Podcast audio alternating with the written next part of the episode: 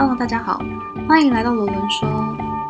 今天呢，要跟大家分享的书呢，叫做《不能不去爱的两件事》。那这一本书的作者呢，就是之前有提到过的松浦弥太郎啦。如果还没有听过松浦弥太郎之前的那一集呢，崭新的理所当然，可以去罗伦说里面找出来听听看。那么为什么要特别讲这本书呢？因为这本书当时候我在买的时候啊，就非常被他的书封上面写的字所吸引哦。啊，他是很直接的就写说，这本书呢是写给怀抱着不安与恐惧的朋友看的。在这斗大的标题下面，还有两行小字是这样子写的：为了活得更像你自己，要不要试着正面迎战呢？我就是看到这两句话，然后我就非常二话不说把它买下来。我通常是会这样子，会看到会觉得跟自己特别有缘，特别有一个 get a point 的话，然后我就把它买回家了。这样。那么在序中哦，开篇松浦弥太郎就写说，有一天我突然想到一件事情，在每天的工作和生活当中，究竟是什么东西在推动我们？我们又是被什么样的力量所策动呢？说不定那是一种人类全体共通的情感。人类虽然貌似强悍，但事实上每个人都是脆弱的生物哦。我们经常在畏惧恐惧和寂寞这两件事情，但是会感到恐惧的，并不是只有你一个人，而这是生而为人的宿命，或者可以说，这就是人活着的证据。其实我蛮同意松浦弥太郎的这种说法的。每个生命都会面临不安，都会害怕失去，而且这个频率的密集程度，甚至是可以高到每一天哦。你可能会从早上起床，你就害怕着迟到，害怕着什么什么东西，这似乎就是必然的状况。可以跟大家分享一一个。我现在想起来很有趣的事情，就是我从很小的时候吧，大概是哦幼稚园的时候，我就非常害怕死亡这件事情。而且我是走在路上，就是我妈妈带我出去啊，然后走在街上，看到那种很老的老人，然后甚至是呃行动有点不便，然后走路非常慢的那种老人，我都会心里面就是油然而生一种。很带有恐惧的同情吧，就是会觉得很可怕，就是自己有一天也会变成那样，这样子，我都会想说他们是不是要死了？这样。我印象很深刻的是，有一天我爸妈晚上出门去全联买菜买东西，然后我当时候六岁，我就看着周末晚上，当时候不就是呃中视啊、台视、华视晚上都会有那个综艺节目，周末的时候。我就开始默默算起来，我六岁，然后我爸几岁，我妈几岁，我阿公几岁，我阿妈几岁，然后我就是一直十岁十岁的叠加上去，结果呢，直到我算到超过一百岁的时候，我就爆难过，因为我知道不可能，大家不可能活到这个年纪，大家会死掉。我就开始宇宙大爆哭，然后哭到无法自拔，直到 我爸妈回家，结果我就把我妈吓傻了。我妈就赶快把我抱起来，她还以为说是我姐欺负我，然后还把我姐就是念了一顿。不过我当时明知道跟我姐一点关系都没有，可是因为我太专注在崩溃上面了，所以就也没有空救她，就一直哭。那其实我到现在还是蛮害怕这件事情的，就是害怕一切都化为虚无，你也不知道生命的尽头什么时候来临。但反过来说，这也成了我人生的一种动力吧。就因为你知道有期限，而且你就因为你不知道期限是什么时候，所以才更应该好好的把握人生，好好把握遇见的人事物。然后呢，我还想要提一件事情，就是松浦弥太郎他在序章的时候，他就有写到说，他在书里面会把恐惧这件事情诠释为不安，是为了更让读者更好的去理解这件事情。其实我觉得这个举动还蛮蛮温柔的，因为我觉得恐惧就比较 像是一种绝望的词吧，不安的话感觉是还有办法解决。我自己是这样子去解释的。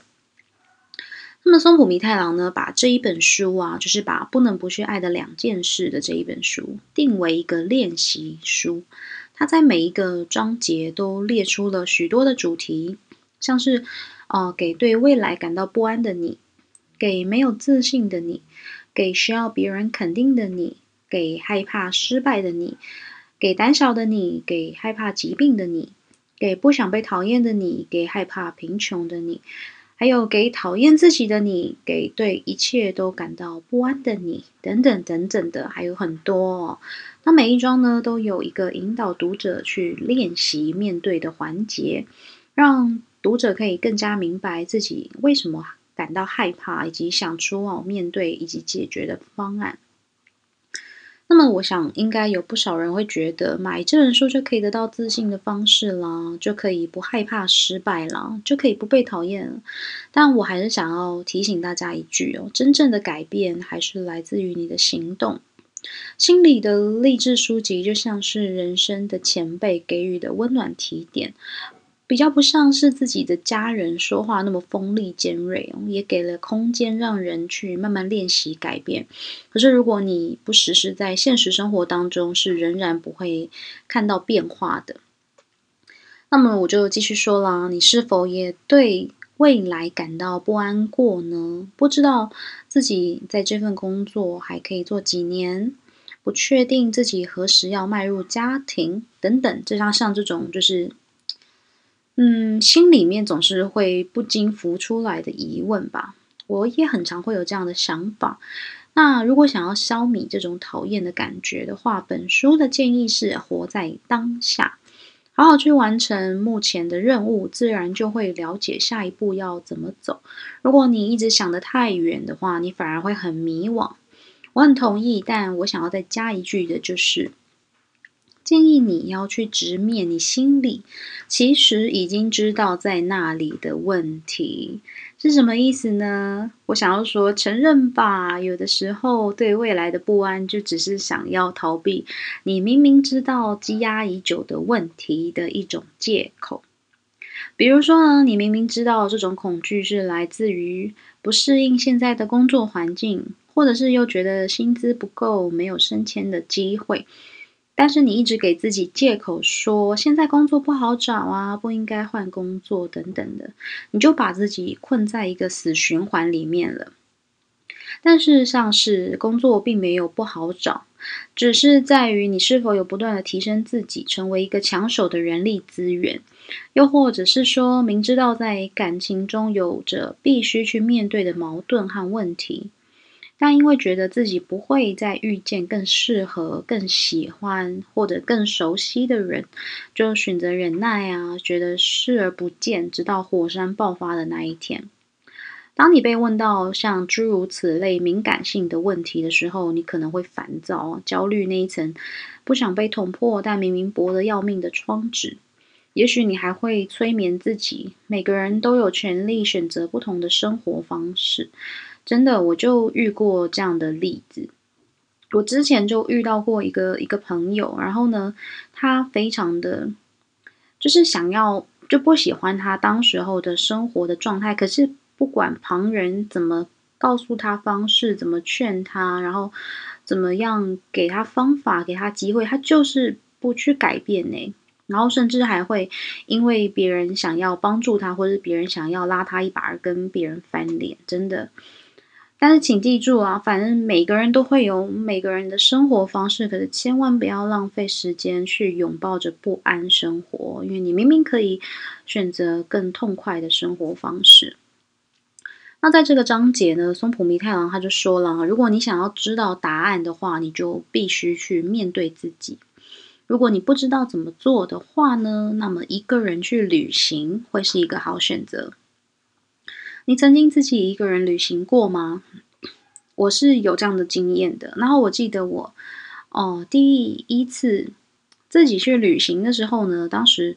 我就是经历了一段多年但是无疾而终的感情。然后那段感情其实就是我明明知道，其实应该就是会无疾而终，可是当下我就不想要放弃嘛，就一直催眠自己，催眠自己。那后来当然就火山爆发的那一天就来了，就是真的就觉得不行了，然后就结束了之后呢，我去了一趟马来西亚。那当时候我想要去一个很远的地方，刚好就应应了朋友的呼唤呢，我就只身飞往吉隆坡这样子。那当时候我住在朋友的另外两位朋友家，那姑且呢称这两位朋友，一位是美人鱼，另外一位是晴。那我先说，我前半段是住在秦的家，那秦的家呢非常非常的大，可是呢那一桩非常的朴实。他的一楼，他家的一楼一整面墙都是镜子。我借住在秦家里的时候呢，我是住在楼中楼的房间，所以我进家门的时候，我就会脱鞋，然后换上一双拖鞋，然后我走在就是要走上楼的时候呢，要进到楼中楼的，就是二楼的时候呢，秦会在楼梯的转角再为我摆上一一双整整齐的拖鞋哦，就是像饭店的那种拖鞋。那因为秦的经济是没有很好的，为什么我这样子说呢？因为他家里面有很多的算是杂物嘛，然后然后看起来是很很很多那种赠品啊，像拖鞋也都是这种饭店的拖鞋啊等等的，然后呢？早上的时候啊，因为早上我可能都要就是跟朋友，朋友就会载我出去看看马来西亚，看看看一些其他的景点。然后他每天早上他会在我我的房间外面摆上一个托盘，一个铁质的托盘，然后那托盘上面就会有一个水杯，然后水杯上面会有盖子，就是很像是一整组的，但是他们看得出来不是一组，就是琴拼凑起来的。然后就会是干净的水，在每天早上我出门以及我回家的时候，然后琴都会为我准备，让我在熬热的天气可以补充水分。直到有一天，我朋友开车载我回琴的家，我还记得那一天应该是晚上八点多吧。然后他要打电话跟琴说我要回家了的时候呢，我看到通话的名称不是琴的名字，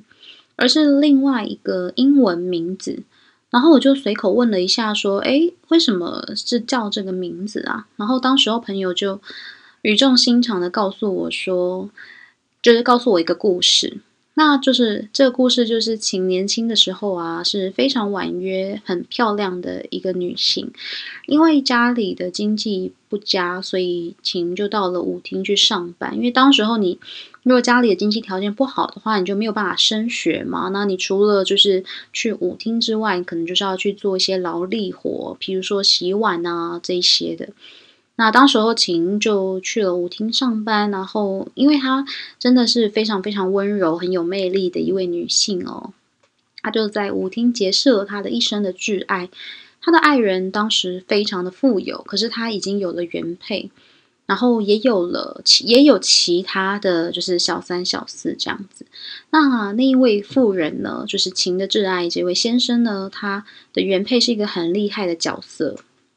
那当时候呢，他为了要对付这个这个富商哦，他就承认了情这样子。因为据说好像小三小四的手段更更厉害、更激烈，所以这个。原配他就先承认了情，然后让富商把情娶进家门，那富商就没有理由再再凹下去了，就说：“哎，我娶了第二个，我还要娶第三个，娶第四个，这样子。”就是原配已经给了最大的限度。那秦后来也是，因为他本身就是真的是一个很温柔的一一个人哦，所以他没有什么。没有什么攻击性，可是后来好景不长啊，富商就是当时虽然真的是富可敌国，不过后来富商得了很重很重的病，然后为了治病呢，就是散尽家财。那原配根本就不理他，因为因为富商也是对嘛，在感情上面没有很忠诚，然后。把钱都把该领的钱领一领，然后也没有什么在打理富商，所以在富商生病以后啊，就是完全是由情，然后在他的病榻前面照顾他，然后照顾了好多好多年，一直到富商真的离世为止。可是呢，因为富商的钱都已经散尽家财在医疗费用上面了嘛，那后来就是没有钱治病的时候呢，情是拿出自己的积蓄，然后来帮富。就是这个妇人，就是他的挚爱去治病的，然后一路陪伴他，直到他离开了人世。那后来呢，就是富商的房子是归原配嘛，然后只有其中一栋房子是留给秦，然后让秦可以居住。然后朋友就告诉我说，就是我现在住的那一栋房子啊，旁边好像就是原配的房子，但原配似乎就是在我去旅行的那一年的前一年也去世了。就是其实秦美人鱼还有我这个朋友，他们的年纪都比较长一些哦。然后当时候我听完这个故事，我就想说。天哪！就是你，你如果是身在里面的主角的话，你当然你身为吃瓜群众，你会觉得啊，这就是一个很狗血的故事，好像电视剧这样子。可是如果你你是里面的角色的话，你想想看，如果你是原配。如果你是情，如果你是富商，你纠结在这些情感关系当中，你一定不会好受的。可能精神上面的耗弱啊，每一天这样子，然后后来又为了钱而烦恼，然后这样子三角关系纠结了一辈子。可是当你生命已经终结的时候，还剩下什么呢？是什么都没有剩下的。然后情也付出了一辈子的所有，然后还有尽了他所有的道义责任在他的先生身上，但是最后呢，他没有继承什么很很多的家产，然后甚至他他出外呢，他也没有车子。那因为马来西亚的公公共交通不像台湾这么发达哦，所以你出门一定要有车子可以去载。可是因为秦真的很善良，他真的是一个非常非常善良的人，所以呢。很多朋友都愿意，就是在秦出门，比如说他要呃去教跳舞的时候啊，然后来顺道载他一程。我听完这个故事，我就知道为什么秦的工作是教人跳舞为生了，因为这就是真的就是他最专业的地方。然后他也是一个很好的老师，然后完全不怨天尤人。然后当时候还记得我看着他的背影，我在。就是我回家的时候，我就看到他，他在家里面，然后看那个电视，然后那电视竟然在播台湾霹雳火，可是那是更早之前的剧了。然后我就觉得，啊，经历了这么多，其实人真的还是要活在当下。你在在纠结那些再浓烈的感情，真的都是没有用的。你还是要活在当下，专注在自己的生活上面，才是你真正真正在经历的每一天。那我要讲另外一个故事，就是我后来啊在秦家，然后住了一些时日之后，我就换到去住美人鱼家。那这美人鱼呢，美人鱼又完全是一个另外不同的典型了。为什么要叫它美人鱼呢？因为美人鱼它真的很像一条美人鱼，就是身段非常婀娜多姿，然后打扮非常时髦。我从来没有看过她素颜过，可是她的打扮是既既艳丽，然后又。又不落俗套，然后非常的，你看到她，你就会觉得哇，真是一个有有气质的阿姨这样子。那美人鱼家里呢，也就是非常的富有，她家就是什么都有，然后也很大，然后也开着很不错的车子，然后就是载载我去其他的地方。然后到时候呢，在车上啊，我就跟美人鱼聊到关于感情的事情，然后美人鱼就很直接的跟我说，男人都不是好东西。结果呢，我后来就聊到这个话题嘛，美人鱼就告诉我说，不要看她现在打扮是这个样子，在她四十岁之前，她是一个非常非常就是菜逼吧，然后非常打扮非常俗气的一个女人，而且非常的不敢，就是丈夫说一不敢说二的那一种。但其实美人鱼她也是一大小姐出身哦，然后后来就是嫁给了律师，然后她是非常典型的那种，呃，乡间妇女的那种小媳妇的角色，所以当时候她的先生就是对她有百般的约束，然后她都不敢违背，然后她也完全不知道怎么化妆，也不知道怎么穿衣服，然后呢，直到就是她先生有一个很奇怪的规定，就是不准她出门。可是呢，当然就是好事不出门，坏事传千里嘛。那后来就是美人鱼，她就意外的知道她先生其在外面搞小三这样子。那她先生呢是马来西亚非常有名的律师，然后当时候美人鱼就被激到了，然后他已经也有也有两个孩子，他就冲去他先生的律师楼，然后就直接他先把他们共同的账户的钱提出来，然后冲去那律师楼，然后跟他先生讲说。呃，他要他们现在住的房子要转移到他的名下，不然的话，他就要把他的事情就是公布于天下这样子。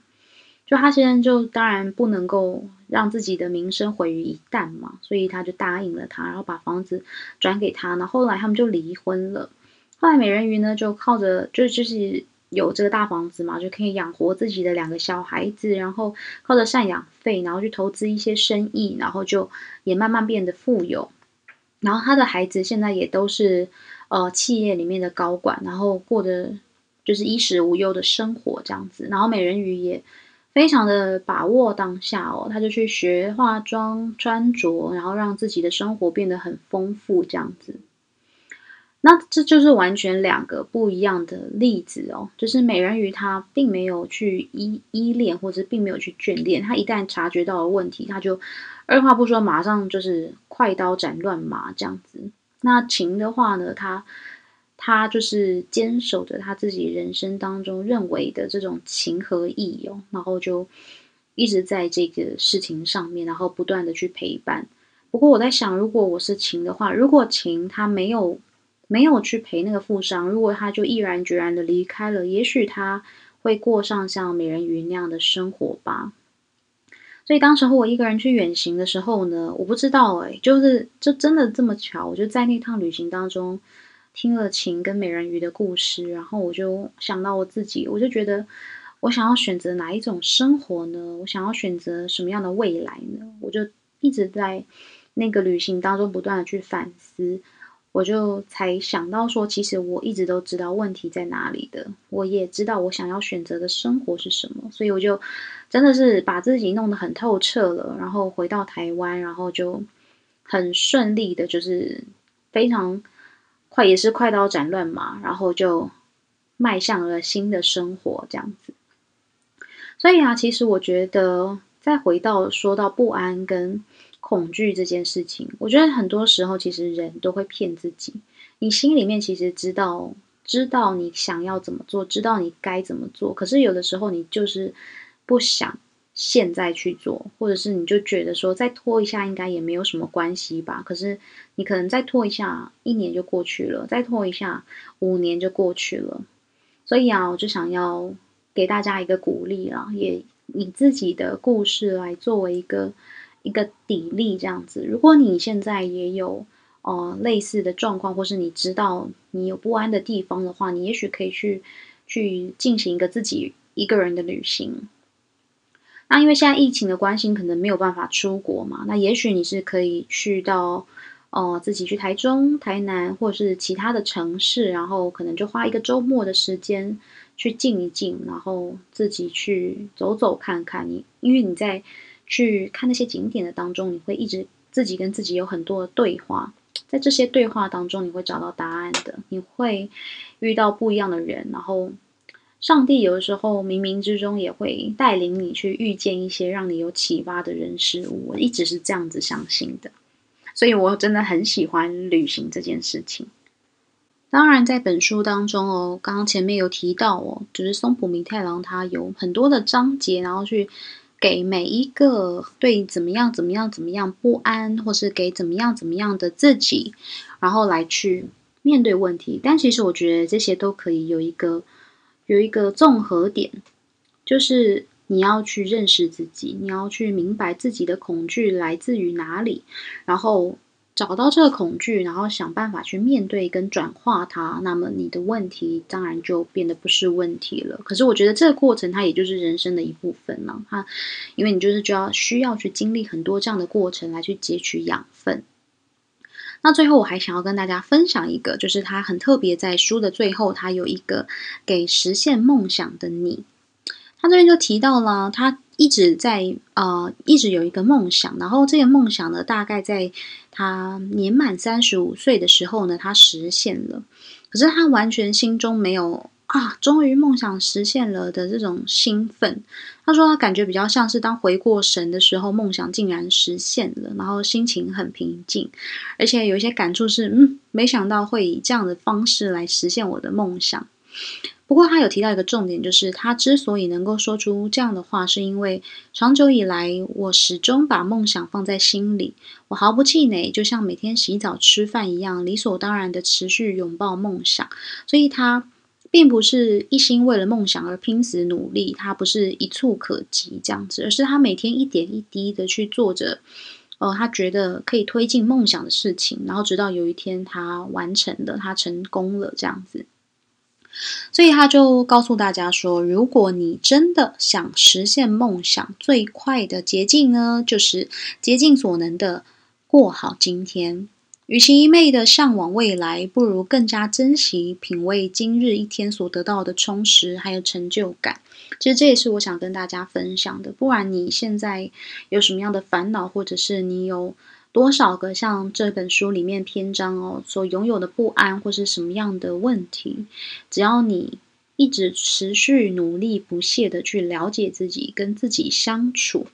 这些不安最后都会化为认识自己的一个过程，然后你越了解自己为什么会有这样的感觉，自己为什么会有这样的想法的时候呢，你对于生活当中的这种迷惘就越来越少，你就越来越。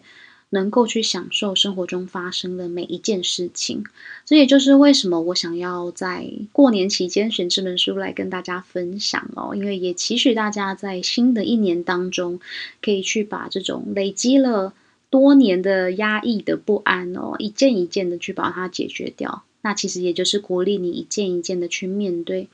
如果你讨厌自己，那你就去想出那样的原因。如果你讨厌自己胖，不是逼迫你要。死命的去减肥哦，而是你可以开始鼓励自己吃一些健康的东西，可能三餐当中有两餐是健康的食物，然后一餐放纵一下。又或者是呢，学习的穿搭，然后去呃让自己看起来更有自信等等的，总是会有很多的解决方式哦，不要困在死循环里面，然后继续讨厌自己了。那我们一起期许拥抱更光明的一年，更棒、更开心的一年啦。那么今天的节目就到这里喽。如果你还有什么其他想要听的，也欢迎到罗伦说的 IG 留言告诉我，跟我互动。拜拜。